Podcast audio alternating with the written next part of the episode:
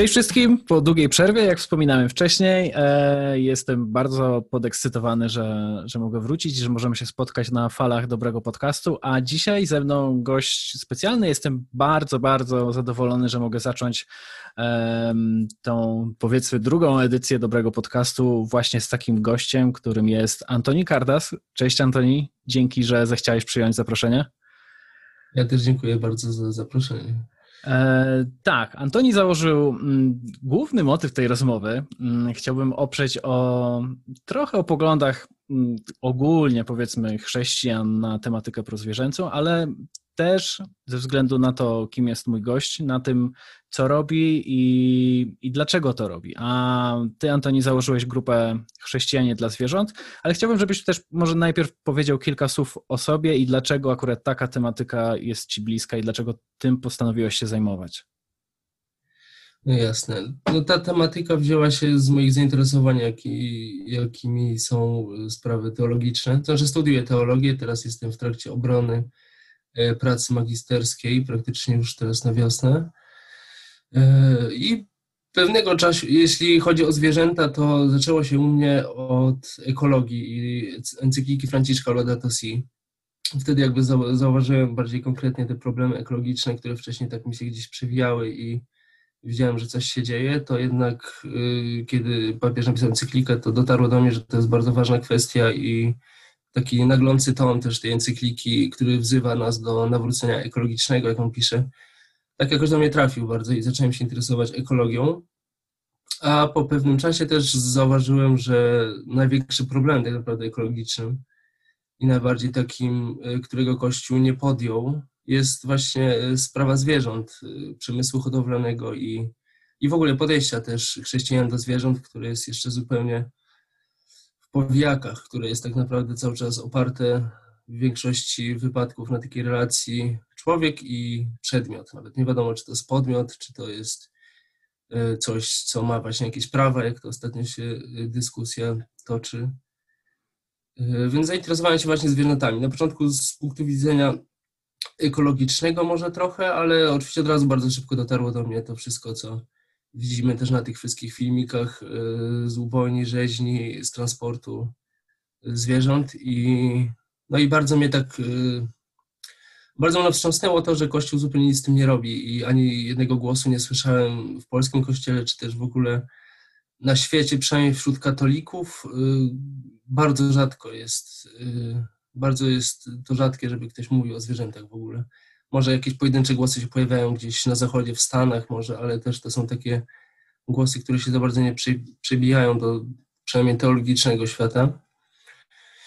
E, I, I co? No i no to był taki szok po prostu, że y, takie rzeczy się dzieją obok nas ze stworzeniami bożymi, do czego jeszcze może dojdę potem, jak będę mówił, a nic z tym nie robimy jako chrześcijanie, którzy powinni też dziękować Bogu za całe stworzenie a udajemy, że tego nie ma i, no i chciałem coś z tym zrobić też. Dlatego stworzyłem grupę na początku na Facebooku. Mm. Zaraz chciałbym Cię dopytać jeszcze o, to, o tę grupę, jej cele i akcje, które tam się pojawiają, ale mm, trochę zainteresowało mnie to, że Twoja ścieżka rozpoczęła się od e, Laudato Si Franciszka i doszedłeś później bardzo szybko do, do tych kwestii też etycznych, bo z tego co pamiętam i możesz mnie absolutnie poprawić, wydaje mi się, że tam nie, nie było konkretów w kwestii zwierząt, w sensie powiedziane na przykład, że to problem jest duży z chowem przemysłowym. I kiedy patrzę na e, osoby, które wypowiadają się w imieniu Kościoła mm, w kwestii zwierząt, to bardzo często Pojawiają się na przykład cytaty z katechizmu, o których jeszcze wspomnimy, wspomnimy sobie później, ale praktycznie nigdy nie spotykamy się z dokładnym wypunktowaniem, tu jest problem, tylko to, no nie chcę powiedzieć, że takie gołe słówka są takie, że, że mm, takie trochę puste hasła powiedzmy, że powinniśmy zajmować się zwierzętami, powinniśmy je traktować um, dobrze um, i tylko taki powiedzmy statystyczny wierzący, statystyczny katolik nie ma tego, nie ma tej informacji, co to tak naprawdę znaczy. W sensie, czy, czy powinien zrezygnować z, z jedzenia z hodowli przemysłowej, czy nie, czy, mhm. czy tak, co, po, co powinien zrobić, żeby realizować te postanowienia, czy te wskazania, powiedzmy. I tak samo w przypadku chociażby Franciszka. Jak, jak ty na to patrzysz? Tak, no na początku właśnie to był dla mnie taki trochę zawód, jak czytam Laudato Si, które ogólnie mi się bardzo podoba i znaczy coraz bardziej ale za pierwszym razem rzeczywiście rzuciło mi się w oczy to, że są opisane problemy dość konkretnie w sumie, nawet y, tam bodajże zanieczyszczeń oceanów, wylesiania, oczywiście klimatu. Takie trzy, cztery tematy są dość konkretnie zrobione, tak, że nawet są jakieś źródła w przepisach takie naukowe, więc to naprawdę jest y, kawał roboty. A tego tematu właśnie nie ma zupełnie. Ten temat tak naprawdę jest y, właśnie może taki ukryty trochę, bo on jest pokazany w taki sposób bardzo teologiczny właśnie. Jeśli się za każdym razem właśnie jak czytam fragmenty Laudato Si, to coraz bardziej odkrywam to, że jednak ten temat zwierząt jest. Tylko niestety nie nazwany tak, jak powinien być tak naprawdę, żeby po prostu dotrzeć do zwykłych ludzi. No bo jednak nie każdy tam po prostu analizuje teksty i, i patrzy o co chodziło akurat tutaj i czy to może mieć jakiś związek ze zwierzętami, czy nie ale w encyklice Laudato Si występują parokrotnie takie, y, takie tak naprawdę mocne, jak się wczytać i, i przeanalizować to wezwania do tego. Właśnie nie tylko jest mowa o tym, że powinniśmy dbać o stworzenie w sensie takiego ogółu, jak często właśnie to bywa, że to jest takie rozmydlanie czasami y, u różnych y, publicystów chrześcijańskich, że powinniśmy dbać, czy, czy księży, że powinniśmy dbać o stworzenie, troszczyć się o stworzenie, ale to jest takie ogólne właśnie, to jest takie, powinniśmy troszczyć o jakieś tam lasy, jakieś y, morze, po prostu mniej śmieci i tak dalej, nie? Tam myć zęby mniej czy coś, ale może to nie, ale dobrze. E, ale, ale właśnie są tam takie konkretne właśnie wskazania też, że chodzi o konkretne stworzenie właśnie, że w każdym pojedynczym stworzeniu na przykład jest mowa, jest obecny y, Chrystus zmartwychwstały. Tak jest tam pod koniec w modlitwie. To jest bardzo mocne tak naprawdę. Wydaje się to trochę takie poetyckie, ale, ale jest tam konkret rzeczywiście, że w każdym y, w każdej istocie stworzonej, bodajże już nie pamiętam dokładnie jak to jest, ale rzeczywiście, że przebywa ten, który zmartwychwstał. Jest też na przykład bardzo ciekawy głos dotyczący tego, czy zwierzęta będą w niebie w Laudato Si pod koniec, tam gdzie jest mowa o tym, że każde stworzenie kiedyś będzie świetliście przemienione i będzie brać udział w chwale y, wiecznej. Także tam jest tak naprawdę taki jasny sygnał, że ta dyskusja, co się toczy od pewnego czasu, czy niebo jest dla pieska, że tak powiem potocznie, tam jest dość tak naprawdę już rozwiązana, tylko jeszcze się za bardzo tym nie zajęto, nie wiem czemu za bardzo. E, także to są takie pojedyncze sygnały. Jeszcze jest taki sygnał bardzo ciekawy w sumie też y, o tym, że o Maryi w ogóle, która jest opisana o tym, że tak samo jak współczuwa, współczuwała y, Jezusowi na krzyżu, tak współczuje wszystkim biednym i opuszczonym tego świata i każdej istocie zgładzonej ludzką mocą. To też jest jednak takie, no, właśnie niby tam jest stworzenie, nie ma słowa zwierzę, przemysł hodowlany, no ale spokojnie myślę, że o to chodzi po prostu, więc trzeba by też te, mimo wszystko, takie rzeczy, które może Franciszek chciał trochę ukryć, żeby za bardzo nie było jakiejś od razu reakcji i odrzucenia wśród Kościoła, jakoś wydobyć i, i pokazać, że jednak coś tam jest o zwierzętach. No właśnie, bo te kwestie to niektóre brzmią dosyć rewolucyjnie, biorąc pod uwagę kontekst i historię nauk Kościoła, zwłaszcza w kwestii zwierząt, ale chciałbym też Cię dopytać, czy zauważyłeś, jaki był odbiór, powiedzmy w cudzysłowie, polskiego kościoła, bo jednak chyba nie ukrywajmy, ale jakby każdy pewnie kościół w każdym kraju jest dosyć specyficzny. Polski też się czymś wyróżnia, czasami na plus, czasami na minus. I czy zauważyłeś, jaki był odbiór u nas w naszym, w naszym kraju przez pryzmat właśnie kościoła jako instytucji? Ale mówimy teraz o encyklice, a nie o sprawie zwierząt. E, tak, tak, o, o, o, tej, o tej encyklice. Bo do, do spraw zwierząt jeszcze przejdziemy. Tak, tak, tak. No to znaczy, myślę, że, mm, no, że, na, że jednak ta recepcja tej encykliki u nas w polskim kościele jest taka na razie płytka i, i taka tylko bardziej na poziomie akademickim. Co prawda są różne organizacje, jak na przykład Ruch Ekologiczny Świętego Franciszka z Asyżu, z ojcem Stanisławem Jaromim, który bardzo walczy właśnie o to, żeby czytać encyklikę Laudato Si, żeby stosować to, co tam jest napisane w takich konkretach, typu w jakichś działaniach parafialnych i też ma swoją grupkę ludzi, z którymi się spotyka co jakiś czas. Też kiedyś się z nim spotykałem właśnie tam, kiedy był szczyt klimatyczny w Katowicach.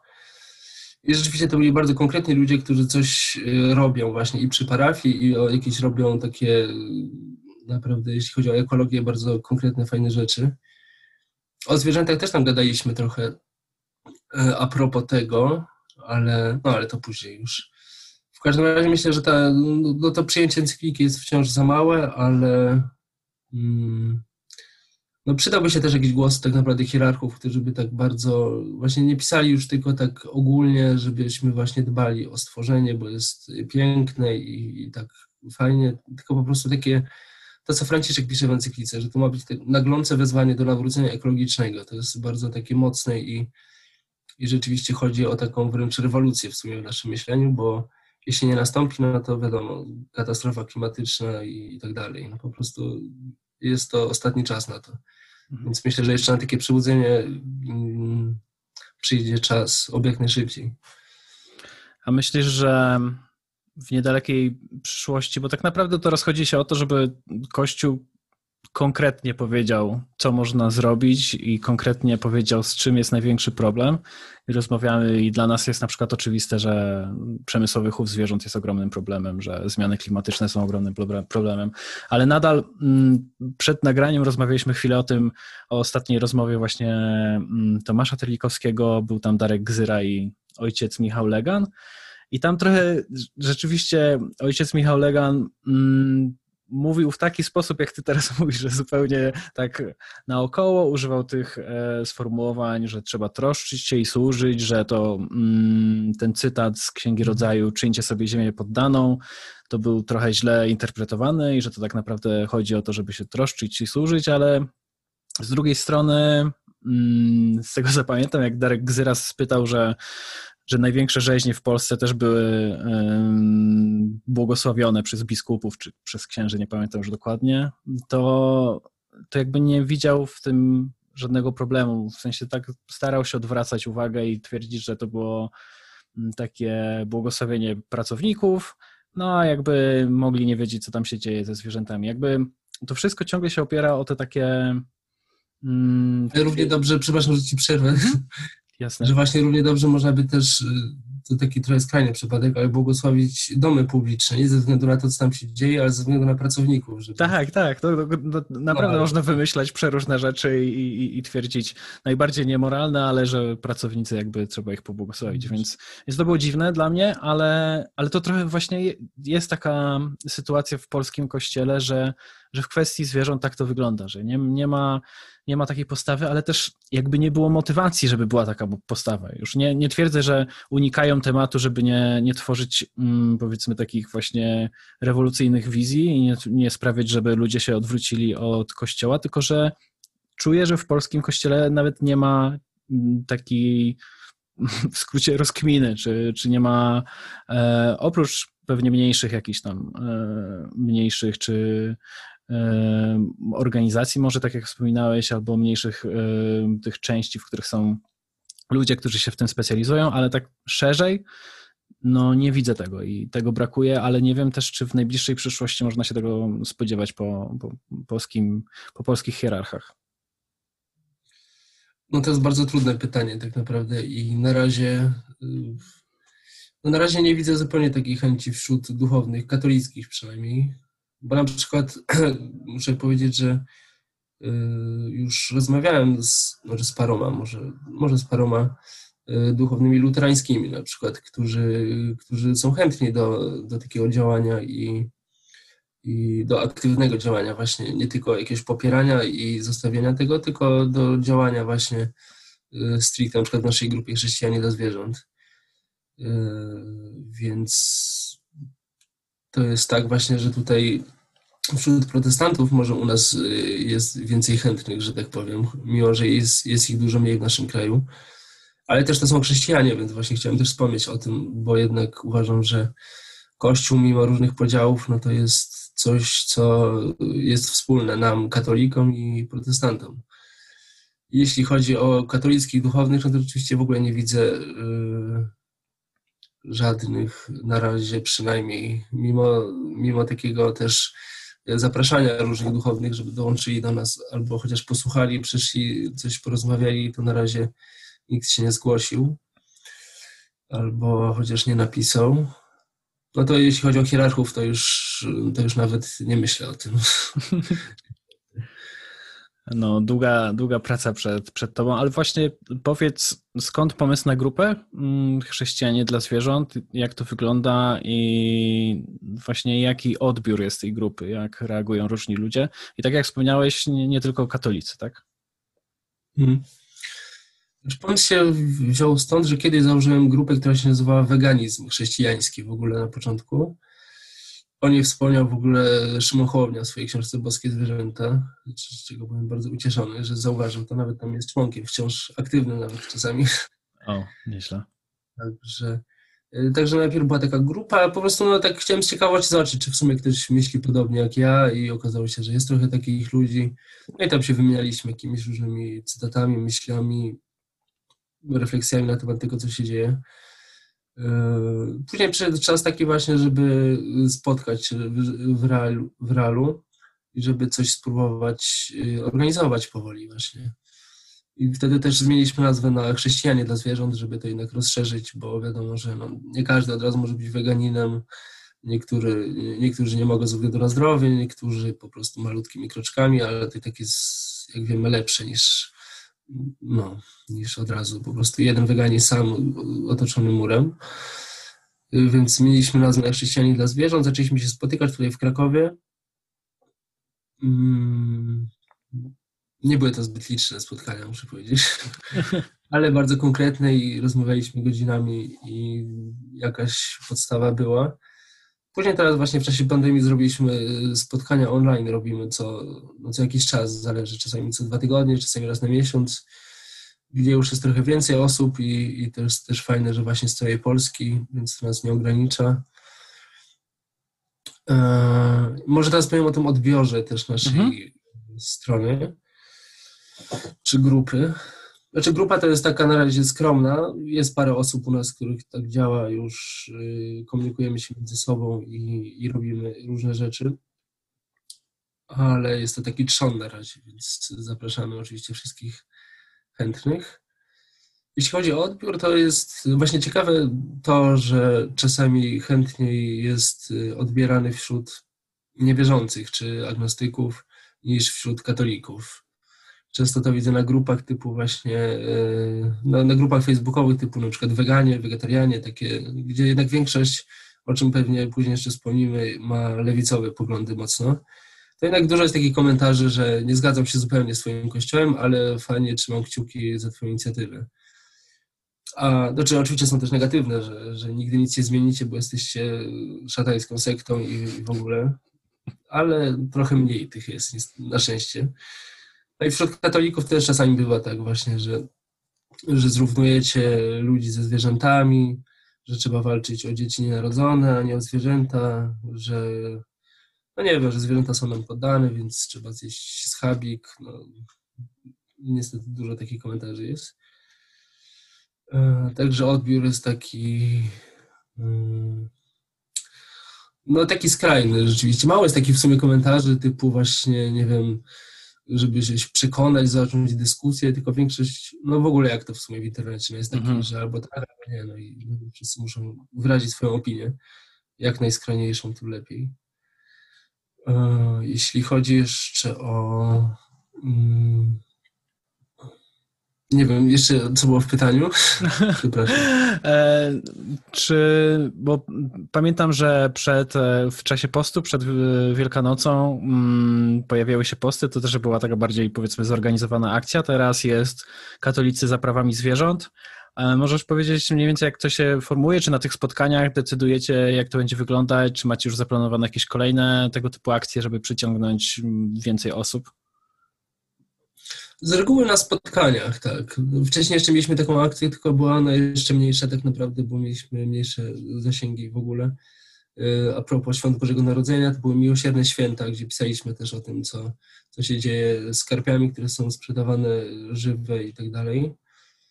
No te, chyba wszystkie te pomysły się narodziły na jakichś spotkaniach naszych.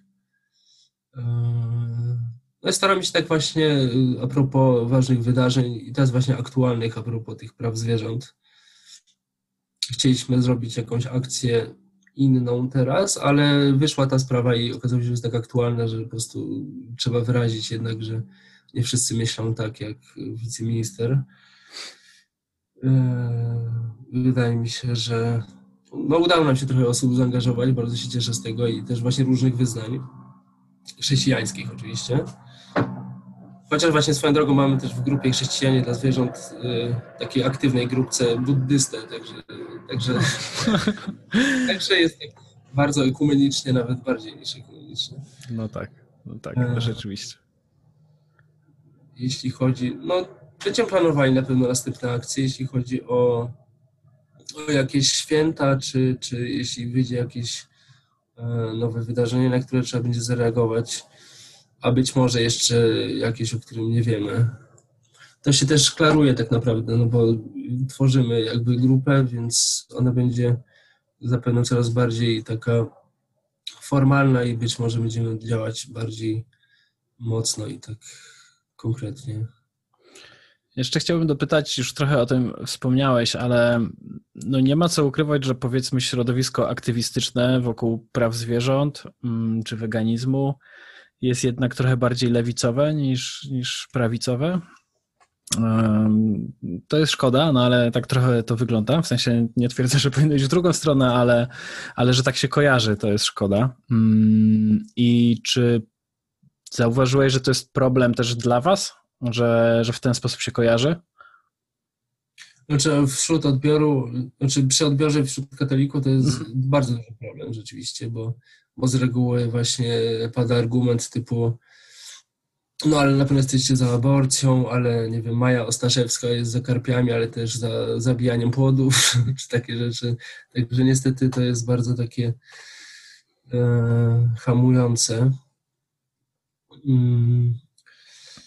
Jeśli chodzi o to, czemu tak jest w ogóle, no to Trudno powiedzieć w sumie też do końca, bo też y, podobnie było trochę z pojęciem ekologii, które na, na początku, jeszcze w sumie wydaje mi się, że nawet z 10-15 lat temu była bardzo lewicowo kojarzona. Mówiło się właśnie tam o e, bardziej niż dzisiaj, bo w sumie dzisiaj też się mówi, ale ekoterrorystach i w ogóle świrach takich, którzy się tam przywiązują tylko do drzew. Nie widziano jakby tego problemu, tylko jakąś taką skrajność, którą rzeczywiście tylko wtedy środowiska lewicowe przedstawiało i ale właśnie y, z upływem czasu jednak, kiedy dotarło mimo wszystko do opinii publicznej, również tej bardziej prawicowej, że ten problem rzeczywiście bardzo istnieje i jest y, obiektywnie stwierdzony przez naukowców i nawet przez papieża, jak później się okazało, to trochę się wytamowało, więc trochę mam nadzieję, że podobnie będzie ze zwierzętami tutaj. Na razie jest to temat y, zupełnie rzeczywiście utożsamiany z lewicą, ale, no ale myślę, że że mimo wszystko będzie się jakoś przełamywać to. No nawet, nawet takim przykładem troszkę jakiejś nadziei jest Hołownia też, który już który jednak jest też chrześcijaninem. No, trudno powiedzieć, że jest prawicowy bardzo, bo jednak jest to na taki pośrodku, powiedzmy, politycznie. Ale jednak myślę, że powoli się to będzie zmieniać i, i no właśnie nie, mam pojęcia w sumie, czy to będzie, nie wiem, 5 lat czy 50, kiedy sprawa praw zwierząt już nie będzie uznawana za jakąś taką y, lewej czy prawej strony, tylko tak jak, tak jak już prawie dzisiaj kwestia klimatyczna już jest po prostu jako nasza wspólna sprawa. Też się zastanawiam. Hmm?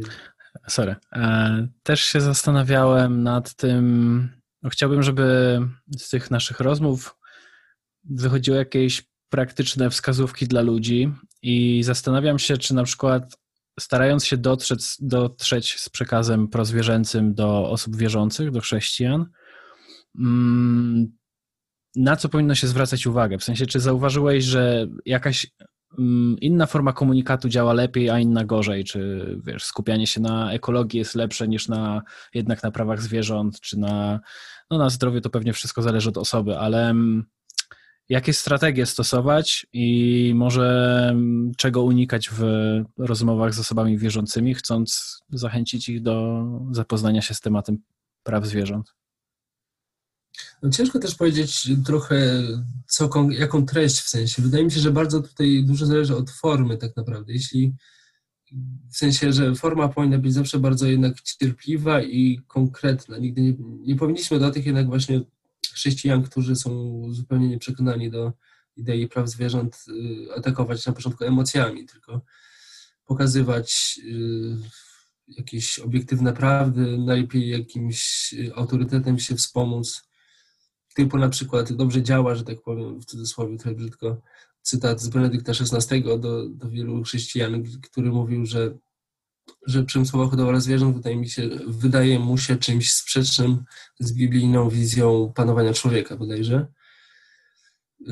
A, właśnie... On to chyba jeszcze też powiedział zanim był papieżem, z tego co pamiętam? Tak, jako kardynał jeszcze. Ale myślę, że nie zmienił zdania.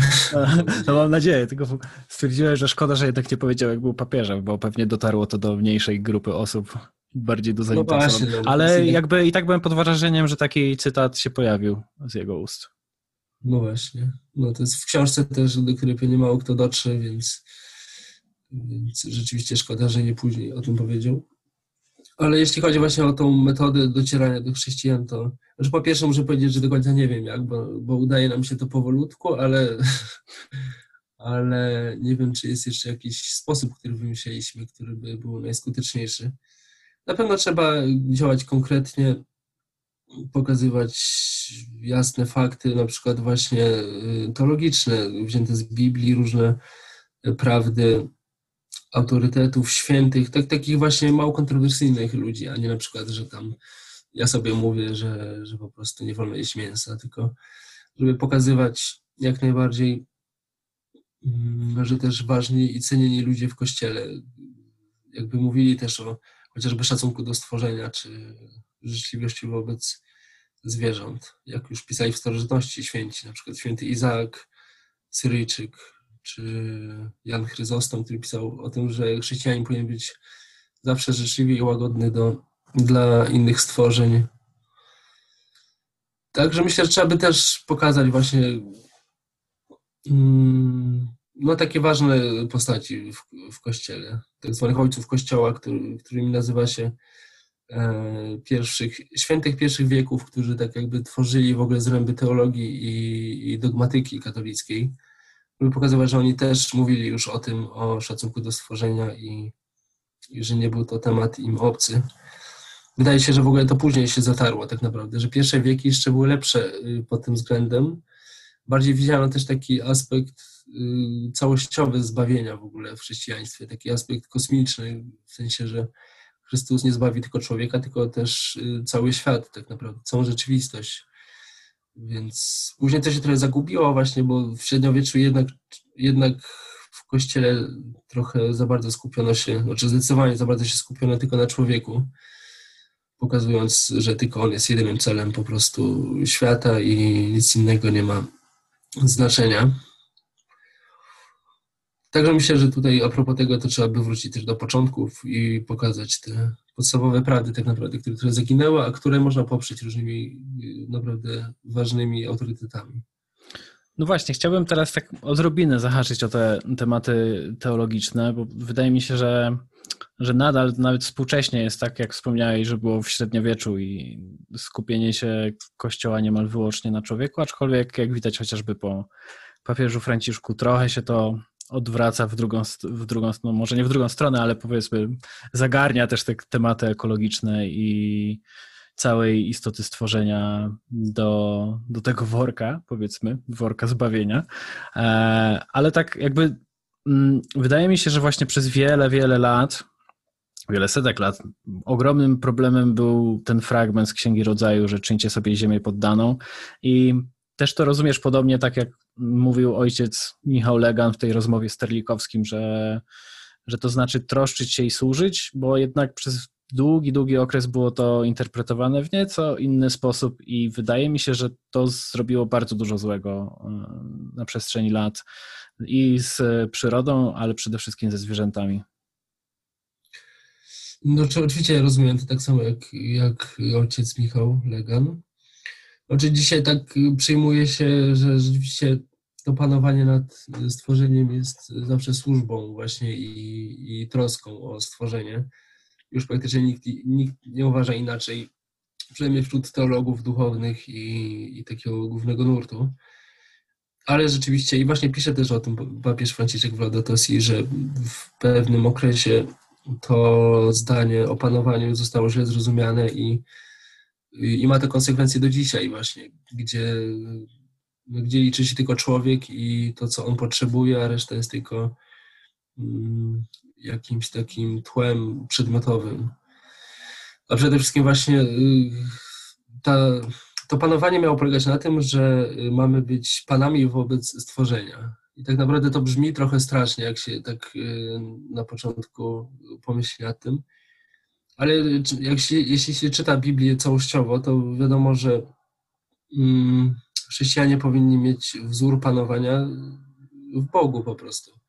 A Bóg jest władcą, który dba o swoje stworzenia, dba o człowieka, dla którego przyszedł na świat, dba o inne stworzenia, którym zapewnia też tchnienie życia i, yy, i no i w ogóle warunki do tego, żeby mogły egzystować. Y, więc jakby patrząc na wzór, który mamy w Bogu jako chrześcijanie, panowania, no powinniśmy też być takimi panami wobec stworzenia właśnie. I to jest taka wyższość, która jest dobra właśnie, jak dobry król dba o swoich poddanych, chce ich dobra, chce, żeby byli najedzeni, szczęśliwi i żyli w dobrobycie. Tak my też powinniśmy właśnie dbać o o naszych w cudzysłowie poddanych, którymi są inne stworzenia niższe od nas, ale niższe nie w znaczeniu, że gorsze, tylko po prostu słabsze i, i obdarzone co, naj, co najwyżej mniejszą zdolnością mm, intelektu, mniejszymi zdolnościami intelektualnymi, e, czy też jakimiś, o których jeszcze nie wiemy za bardzo. Także zdecydowanie to, to zdanie ma wydźwięk y, pozytywny i, no i już powoli to wraca jakby do tego, jak, jak powinno być. Właśnie ja też tak zawsze sobie myślałem, że, że dziwne jest to, że bardzo wielu ludzi, gdy słyszy cytat skierowany do nich, czyńcie sobie ziemię poddaną, to interpretują to jako rób, ta, rób ta, co chce ta i że mam całkowitą władzę, mogę robić co chcę, ale kiedy mają sobie wyobrazić, mm, jak oni chcieliby, żeby ich pan wyglądał, jak się nimi zajmował, to jest to już zupełnie inaczej. I chcieliby, żeby był miłosierny, dobry i sprawiedliwy i tak dalej, więc, więc dokładnie to, co powiedziałeś, tylko też mnie zastanawia, że w samym Piśmie Świętym zarówno w Starym Testamencie y, głównie tam jest problem powiedzmy z ofiarami na przykład ze zwierząt, czy z cytatami, że mm, Pan poczuł miłą woń, gdy, gdy się składało mu zwierzę w ofierze, to a tak samo w Nowym Testamencie, gdzie nie ma zbyt wiele o zwierzętach, a gdy już jest, to na przykład też jest w kwestii jedzenia, że można, można spożywać wszystkie, wszystkie pokarmy, e, że brak tam słów, które są skierowane bezpośrednio, też jak opowiadaliśmy wcześniej, że, że nie ma konkretów. Jakby w Biblii, jeśli już są konkrety, to przeważnie zwierzęta są na straconej pozycji i przez to też może ta interpretacja tak wygląda, że, że okej, okay, ludzie są ważni, ale jednak Bóg nie interesuje się zwierzętami, jakby nie ma, nie ma z nich pożytku, a jak już, to tylko w roli, w roli ofiary na przykład, albo zupełnie takiego produktu, który, który się spożywa. Jak, jak ty to rozumiesz, jak, jak na to patrzysz? Czy kwestia Starego Testamentu jest w ogóle bardzo trudna rzeczywiście dla mnie, e, bo znaczy można by też powiedzieć, że y, Bóg często mówi też do Izraelitów czy do proroków, mm, że zbrzydła mu też ofiara i że nie tego chce, tylko chce ich y, prawych serc, y, chce, jak to jest w księdze Ozeasza, chce miłości, a nie ofiary. Także to też tak wybrzmiewa, aczkolwiek są to takie pojedyncze fragmenty, chociaż według mnie mocne i one są jakby ważniejsze od tych ofiar, bo te ofiary Znaczy w ogóle Biblię trzeba czytać, znaczy w ogóle trudno ją czytać. trzeba ją czytać całościowo i, i mając, pod, mając y, pod względem to, że tam jest taki rozwój jednak, że to nie jest tak, że od razu są gotowe normy, wszystkie pokazane i, i tak powinniśmy być, tak powinniśmy żyć, jak po prostu otwieramy sobie gdzieś tam księgę kapłańską i tam jest jakaś ofiara, że trzeba wątrobę oddzielić od jelita i spalić to, a tam to coś tam, to, no to nie o to chodzi, żeby tak robić, tylko y, to pokazuje jeszcze jakąś tam ewentualnie mm, no, początkową zdolność wtedy ludzi do do oddawania czci Boga, Bogu przez to, że oddają coś na przykład ważnego, czyli zwierzę, które dla nich wtedy było własnością. Jest to bardzo takie straszne w sumie i, i nie można się na to zgodzić, ale pokazuje jakąś prawdę wtedy, y, która była i, i, na jakim etapie była ludzkość na przykładzie wtedy ludu Izraela. Y, jeśli chodzi o, o zwierzęta w Starym Testamencie, to oprócz ofiar, no, no, też jest dużo bardzo fragmentów, które są właśnie może mniej chwytliwe, bo one są takie trochę poetyckie, jak w Księdze Psalmów, gdzie jest, gdzie są takie cytaty jak y, to, że Pan ma miłosierdzie na tego, że wszystkie dzieła Pan ma miłosierdzie nad wszystkimi jego dziełami bodajże. W Księdze Mądrości jest to, że on jest miłośnikiem życia i nigdy nie chce, nie chce cierpienia i nie stworzył śmierci ani cierpienia też ale to są właśnie takie pojedyncze rzeczy, które tak nakierowują, ale rzeczywiście nie są takie super konkretne. Nie, nie ma tam napisanego nie zabijaj zwierząt. Chociaż niektórzy interpretują nie zabijaj też y, w kontekście zwierząt. Ale niestety chyba nie o to tam chodziło, bo tam jest taki czasownik, który używany jest do mordowania w sensie ludzi po prostu. Mhm. Chyba niestety nie. Aczkolwiek to też nie znaczy, że my jako chrześcijanie nie, nie możemy tego trochę rozszerzyć, bo dekalog dla nas jest taką wskazówką i, i wyrazem prawa naturalnego tak naprawdę. Przynajmniej te y, przykazania od czwartego, które dotyczą naszych relacji z innymi. Więc to też nie znaczy, że powinniśmy zatrzymywać na tym, co, co tam jest. Tylko to, tak jak Pan Jezus właśnie mówi w kazaniu na górze, że powinniśmy y, no, iść dalej za tym, że na przykład y, no tam jest przykład chyba nie zabijaj i mówi, że, że nawet nie można mówić do nikogo głupcze albo bezbożniku. No to też pokazuje, że, że ta granica się przesuwa, więc jest to też dla naszego sumienia i, i intelektu jakieś zadanie właśnie, czy to nie zabija i dotyczy też innych stworzeń, które odczuwają, czy nie. E, jeśli chodzi o Nowy Testament, e, to, no to rzeczywiście nie ma tam nic o zwierzętach, w sensie brońmy zwierząt i nie jedzmy, nie dręczmy. E, wręcz przeciwnie. Na przykład jest właśnie często przywoływany w jakichś dyskusjach fragment, gdzie Jezus wypędza demony do tak. tysięcy mhm. świń i one, i one wskakują do morza. Aczkolwiek właśnie tu znowu jest to, że, że Biblię trzeba czytać no, metaforycznie.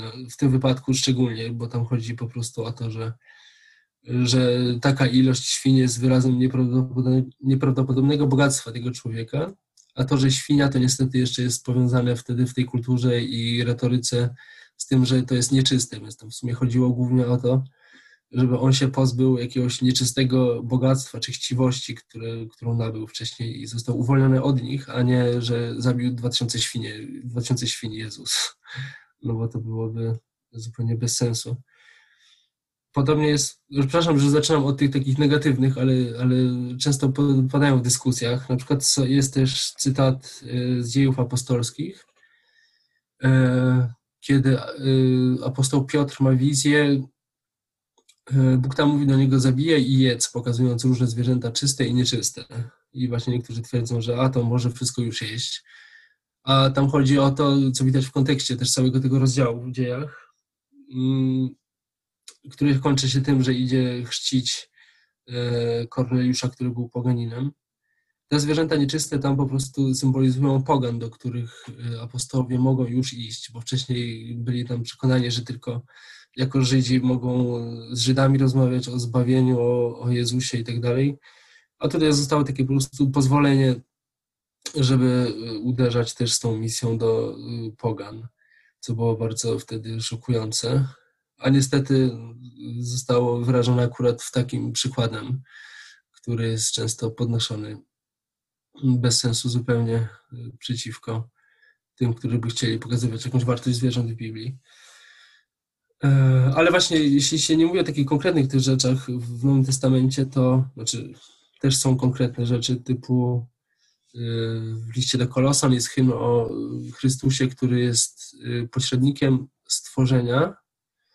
I to są też piękne słowa, że wszystko, co jest w ziemi i na niebiosach i w ziemi, w nim zostało stworzone i przez niego, przez niego i wszystko w nim istnieje tam jeszcze dalej jest, już nie pamiętam dokładnie co, ale to pokazuje właśnie, że każdy, każde zwierzę też, będę tylko od razu odnosił się do tego, jest, ma swój byt w Chrystusie, więc to też pokazuje jakąś nieprawdopodobną relację tutaj.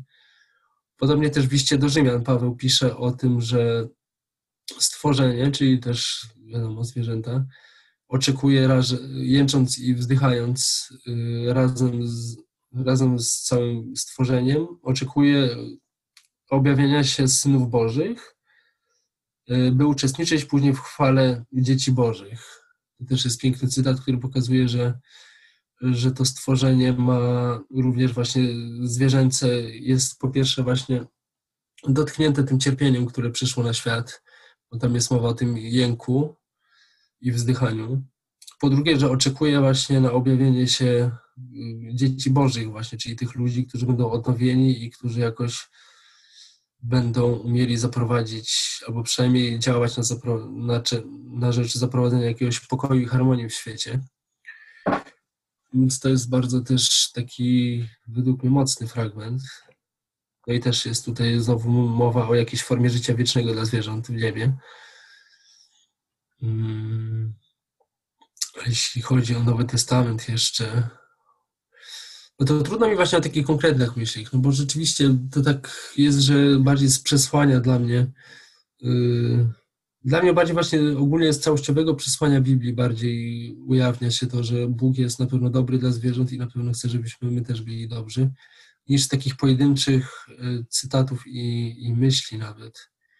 Wydaje mi się, że to też jest trochę pułapka czasami takich dyskusji i w jedną i w drugą stronę, że z jednej strony udowadnia się, że w Biblii jest, że możecie jeść mięso, na podstawie tam jednego cytatu, tam kiedy Bóg mówi Noemu, że mogą już jeść mięso po potopie. A z drugiej strony tylko właśnie, że niektórzy mówią, że na początku e, chrześcijanie mieli dietę wegetariańską, więc to też kończy zupełnie dyskusję. To jednak trzeba właśnie spojrzeć na to całościowo i pokazać y, tą całą historię tutaj, która się toczyła i która się toczy i punkty dojścia jakby też. No właśnie Mm, tak się zastanawiałem, czy te fragmenty, które przytoczyłeś, są bardzo ciekawe, ale też jak wspomniałeś, są takie bardzo. No, że trzeba się w nie bardzo mocno zagłębić i, i trochę chcieć doszukać się tego znaczenia, które rzeczywiście można tam spokojnie dostrzec, ale czy gdyby było tak, jak wspominasz, że, że Bogu zależy na zwierzętach, czy najprostszą i najbardziej oczywistą rzeczą nie byłoby, żeby powiedział, wprost, albo przy, tak jak wcześniej były różne prawa, które podawał, e, żeby powiedzieć w prosty sposób, żeby nie krzywdzić zwierząt, albo żeby nie jeść ich, kiedy nie trzeba ich jeść, bo wiadomo, że są sytuacje, kiedy, kiedy trzeba, żeby przeżyć. Mm, I to by miało niezaprzeczalnie ogromny, ogromny wpływ na to, jak są traktowane do dziś na przestrzeni dziejów. Więc jakby jak, jak to sobie tłumaczysz? To też jest trochę takie pytanie, powiedzmy, teologiczne i też pewnie trochę pytanie o, o relację Twoją w wierze z Bogiem, ale, no ale jestem, jestem bardzo ciekaw, jak, jak to sobie mm, można ułożyć w głowie, że to wszystko, że to wszystko się składa w jedną całość. E, no ja za bardzo sobie tego nie tłumaczę w głowie, szczerze mówiąc. Cały czas nie mam odpowiedzi na to pytanie i rzeczywiście dużo razy też dyskutowaliśmy w grupie na ten temat, właśnie dlaczego nie ma, no po prostu nie krzywcie zwierząt i tyle. Mm. Dlaczego nie ma takiego czegoś w Biblii? I nie mam odpowiedzi na to pytanie absolutnie, mm. więc nawet nie chcę nic wymyślać, bo mm. może kiedyś dojdę do, chociaż wątpię, doszedł do tego.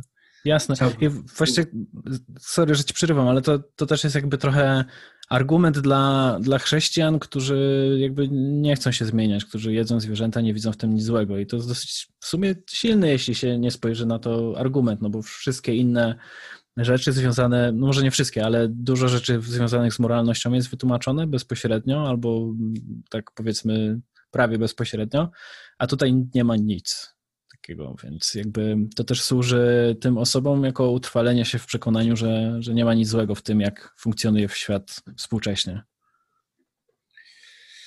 No tak, no, po prostu jeśli się rzeczywiście bardziej nie wgłębi w to, co tam jest, to, to ciężko się przekonać, że jeśli tam właśnie nie ma nic konkretnie, no to musimy zmienić nasz styl życia. Jednak no w ogóle dotykamy też trudnej takiej prawdy w ogóle bycie chrześcijaninem, no bo to też jest bardzo trudne tak naprawdę. No bo wielu chrześcijan, ja pewnie też czasami no tak popadam, że po prostu mam jakieś parę swoich idei fajnych, jakichś wersetów i sobie żyję według tego, a tak naprawdę jakby cały czas myśleć nad tym właśnie co jest gdzie i, i rozwijać to, kontemplować to co tam jest i no to rzeczywiście trzeba bardzo dużo wysiłku i myślę, że to też niewielu się udaje bardzo. No. No i myślę, że trudno ten argument właśnie inaczej mm, pokazać, w sensie, że no, nie ma tam nic konkretnego o zwierzętach i jeśli ktoś potrzebuje jakiś konkretny cytat, który mu powie wszystko, no to ciężko będzie go przekonać tak naprawdę. Mhm. Bo tu można wskazać jakieś kierunki, pokazać też jakieś, jakąś taką duchowość, która pokazuje wartość stworzenia, jakiś taki nurt teologiczny. No, i, no właśnie jeśli tego nie chce, tylko potrzebuje jednych, dwóch zdań, no to no ciężko będzie przekonać. Jasne. Jeszcze jedno już ostatnie z takich powiedzmy teologicznych pytań i też powoli zbierzamy do końca, ale dla mnie jednym z najsilniejszych takich argumentów przeciw, powiedzmy, mm, łączących chrześcijaństwo, zwierzęta i rolę zwierząt na Ziemi w kontekście istnienia Boga mm, było to, że zwierzęta cierpią, że odczuwają ból. Bo o ile przypadku zła na świecie cierpienia mm, są teodyce, tak? To jakoś się tłumaczy, można z tym polemizować, można nie, ale w jakiś sposób wyjaśnia się to, dlaczego jest zło w kontekście ludzi czy cierpienie. A w przypadku zwierząt było to dla mnie zawsze zupełnie niezrozumiałe, czemu zwierzęta też muszą cierpieć, czemu istnieją i cierpią, skoro one nie. Mm, no później i to było do momentu, kiedy powiedziałeś, że, że są teraz trochę takie interpretacje, że zwierzęta też będą w niebie, jeśli dobrze rozumiem, ale gdyby ich nie było, to, to ich cierpienie jest zupełnie nie, dla mnie nie, zupełnie bezsensowne po prostu. Jak ty, jak ty to odbierasz i czy rzeczywiście mm, wierzysz w to, że zwierzęta też, jaki los je czeka po, po śmierci? No tak wierzę rzeczywiście. I właśnie podobnie Hołownia napisał w swojej książce, że, że wydaje mu się to niemożliwe, że skrzaniliśmy życie tylu miliardom zwierzętom i nic z nimi nie będzie po śmierci po prostu i tyle. Więc jest to też takie, no byłoby totalnie bez sensu rzeczywiście, jeśli by życie jakiegoś stworzenia Bożego, które on chciał jednak po prostu trwało pół roku i było horrorem, skończyło się śmiercią w stresie i przerażeniu i tyle, i koniec, kropka. Ale problem w ogóle cierpienia zwierząt jest bardzo, znaczy w ogóle problem cierpienia w świecie jest cały czas tak naprawdę no, nierozwiązany i trudno go rozwiązać. Ja miałem taką teorię, szczerze mówiąc, a propos zwierząt, że, że, no, że wiadomo, że jakby świat w chrześcijańskiej teologii świat jest skażony jakby złem po prostu. Dlatego jest pęknięcie, dlatego y, widzimy y, śmierć, jakieś y, walki, walkę o byt, różne katastrofy, w których giną ludzie, zwierzęta, że coś z tym światem jest nie tak i nie tak miało być na początku. Przez wieki było to tłumaczone grzechem pierworodnym, od którego miałoby się wszystko złe zacząć po prostu. No ale pytanie teraz, y, jeśli przyjmujemy tę teorię, to jednak przed grzechem pierworodnym, czyli po prostu przed istnieniem ludzi, już było cierpienie na, na ziemi i to No i to też duże, no bo zwierzęta już polowały na siebie, już były drapieżne i walczyły o przetrwanie w ewolucji. Więc to nie, nie tłumaczy do te, tego za bardzo. Można by to tłumaczyć tak, chociaż wydaje mi się to jeszcze dość takie niepewne,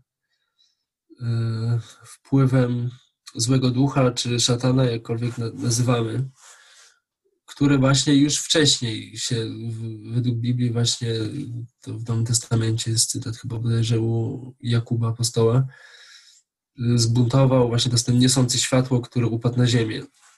I być może to przez niego jest jakieś pęknięcie na świecie, które już było wcześniej e, i które po prostu, no i właśnie które które już widać właśnie w sumie w raju, który okazuje się, że nie był zupełnie idealny, bo w raju przecież był już wąż, który jest uznawany za szatana i za złego, więc już wtedy nie było w sumie super dobrze.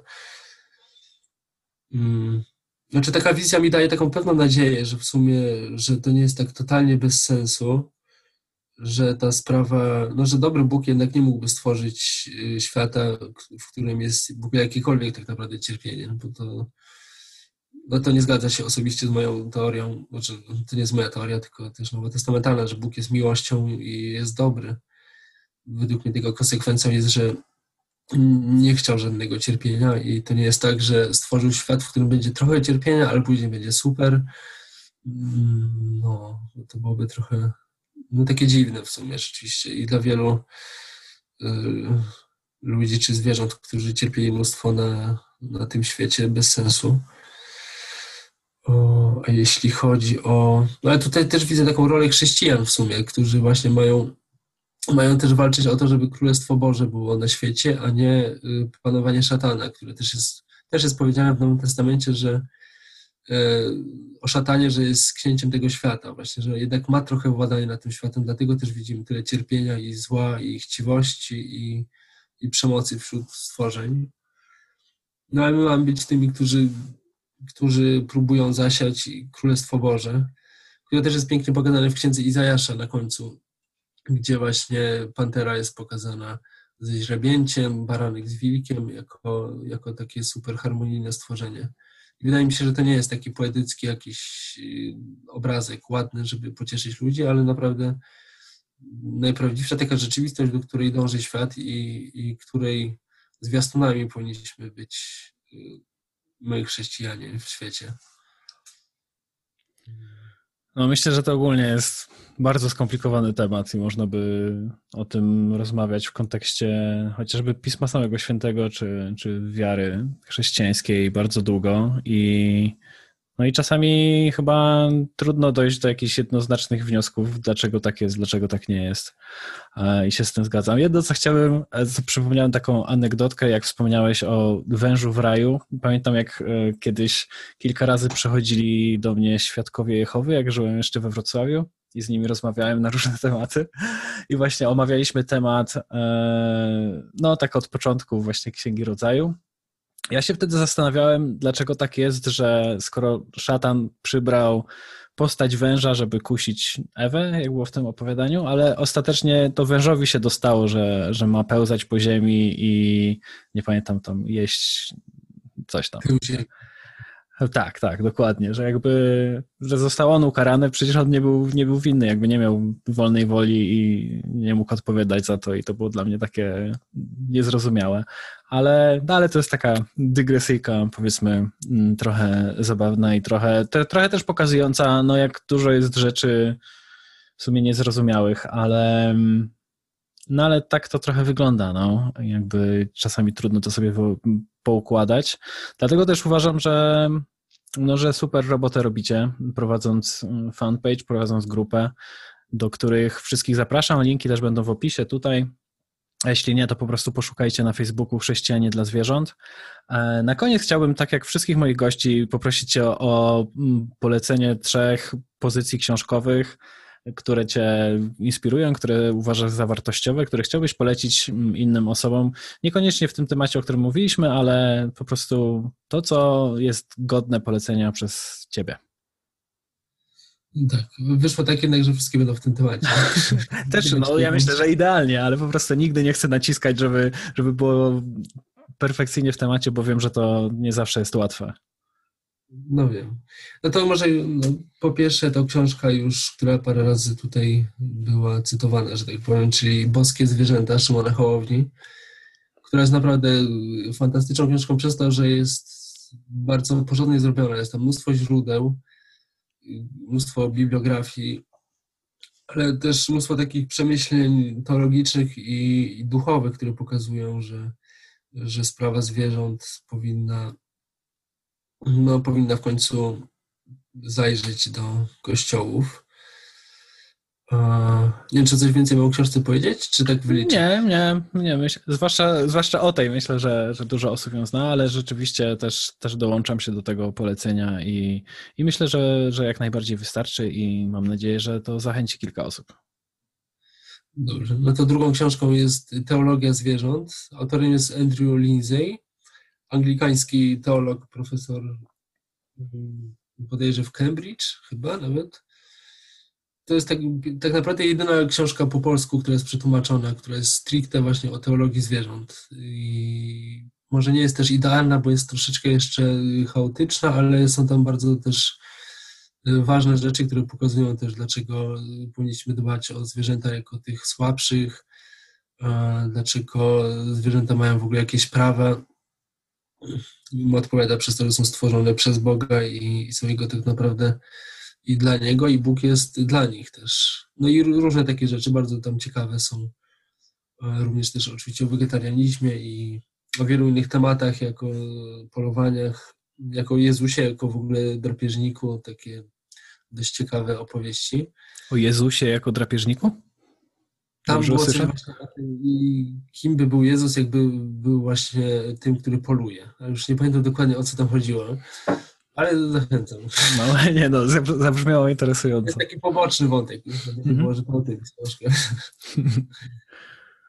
ale jest to też ciekawe. No i trzecia książka, bo raczej książeczka, czyli też już przywoływana encyklika Laudato Si, która jest y, no, która właśnie dla mnie osobiście jest coraz fajniejsza, jak się jej bardziej przyglądam i uważam, że, że w kwestii zwierząt też powinna być y, lepiej rozpracowana i, i na pewno będziemy też o tym pisać też, bo jednak to jest bardzo taki ważny głos, no i naprawdę głos oficjalny Kościoła, który coś już wnosi i dzięki któremu można iść do przodu w tej kwestii, więc myślę, że to jest bardzo ważne, żeby czytać albo nawet, żeby rozpowszechniać rzeczywiście te fragmenty, które pokazują, yy, no to, że powinniśmy zmienić sposób relacji do, zwierząt.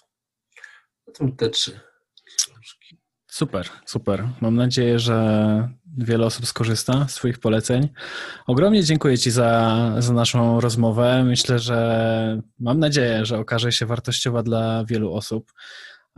Mam nadzieję też, że wiele osób wyniesie z niej to, by łatwiej rozmawiać z osobami o innych poglądach, jeśli mają różne poglądy, akurat z osobą, z którą rozmawiają. I też myślę, że mogą szerzej spojrzeć na to, w jaki sposób osoby wierzące, jeśli są osobami niewierzącymi, e, mogą postrzegać też kwestie praw zwierząt. I jak czasem jest to niełatwe, ale jak można odnaleźć naprawdę taką motywację, by zająć się tym tematem i głośno o tym mówić, za co też jestem Ci ogromnie wdzięczny, e, że prowadzisz taką stronę i starasz się poruszyć tą skałę, którą jest Kościół, także zwłaszcza Kościół w Polsce w tej kwestii. I też mam nadzieję, że w najbliższym czasie coś się w tym zmieni. E, nie wiem, jeśli chciałbyś powiedzieć jeszcze jakieś kilka słów na koniec mm, swojego przekazu, co jest dla Ciebie najważniejsze, albo co chciałbyś, żeby ludzie, ludzie z tego wynieśli, to, to zachęcam. E, no może aktualnie jeszcze do tych praw zwierząt właśnie. Bo chciałem powiedzieć właśnie, że, że zwierzęta powinny mieć prawo dlatego, że są, brzydko mówiąc, własnością Boga. Ale to nie chodzi o to, że, że Bóg jest właśnie jakiś tutaj złym właścicielem, tylko że On jako, wierzymy, że On daje im życie i cały czas utrzymuje przy istnieniu i to nie jest jakiś celów tam po prostu, żeby, żeby się czuć lepiej jako, jako stworzyciel, tylko robi to z miłości i, i ten sam fakt, że Bóg utrzymuje przy życiu z miłości wszystkie zwierzęta powinien jasno pokazywać, że one mają prawa do życia chociażby, czy do tego, żeby nie cierpieć niepotrzebnie. No, chyba tyle. Super, super. Dzięki wielkie jeszcze raz za rozmowę i mam nadzieję, że jeszcze kiedyś będzie okazja, a tymczasem żegnamy się z Wami wszystkimi. Do zobaczenia.